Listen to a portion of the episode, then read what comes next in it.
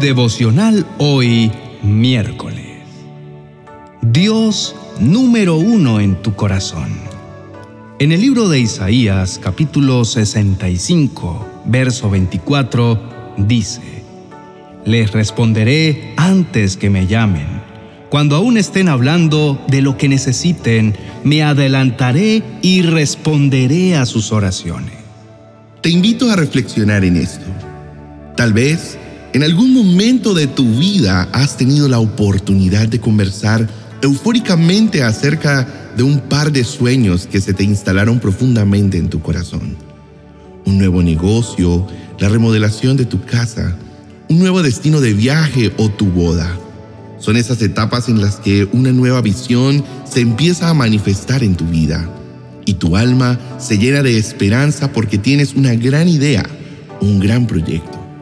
¿Recuerdas con cuánta alegría le contabas a tus seres más cercanos?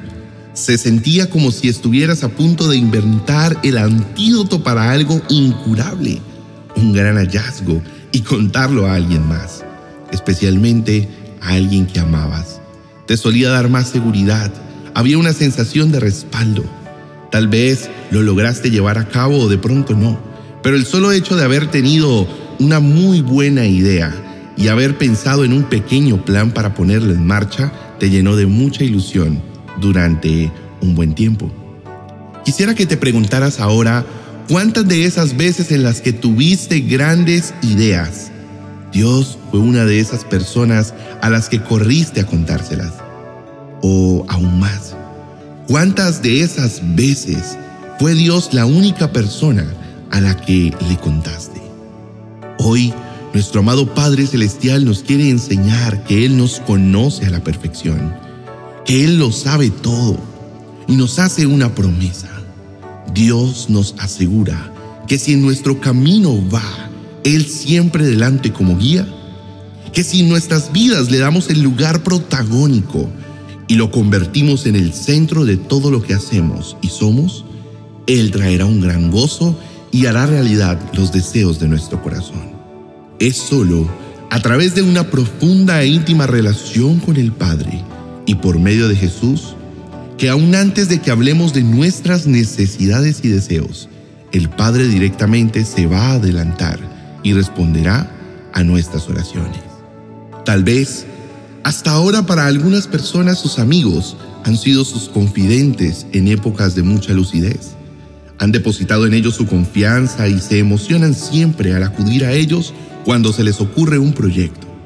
Para otras personas, esos grandes aliados y motivadores son sus padres, hermanos o familiares. Y déjame decirte que no está nada mal de disfrutar de la compañía de amigos y familiares para socializar un proyecto.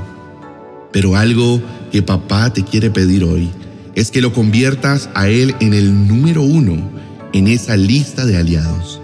Que vuelvas al primer amor con él y cada vez que quieras algo, que sueñes algo, que necesites algo, te postres delante de su divina presencia y con todo el gozo que el Espíritu Santo derrame en ti, le cuentes a Él y le pidas permiso y aprobación a Él antes que a nadie. Amado hermano, esta es la promesa para ti, pero escucha bien, Solo si en obediencia y amor logras darle el lugar principal a Jesús en tu corazón, la palabra del Señor te dice en Isaías 65, 17, porque he aquí que yo crearé nuevos cielos y nueva tierra, y de lo primero no habrá memoria, ni más vendrá el pensamiento. Una nueva visión, nuevos proyectos, nuevos sueños, y el dolor del fracaso solo será un vago recuerdo del pasado.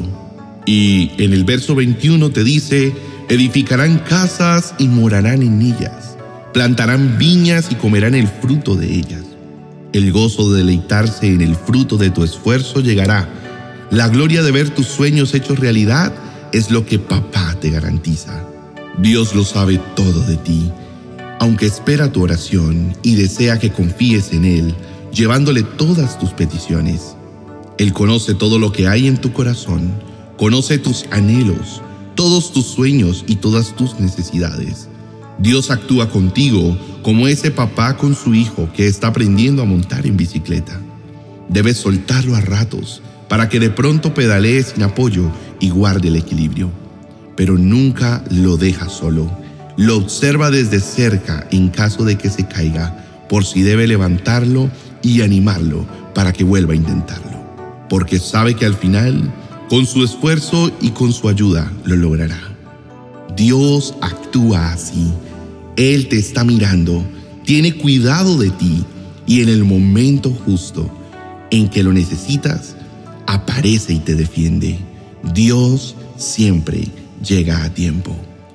Por eso, amado hermano, yo te invito a que pongas delante del Señor tu determinación de amarlo y obedecerlo siempre y en todo lugar, para que todo anhelo que empiece a llegar a tu vida sea bendecido por el Rey de la Gloria.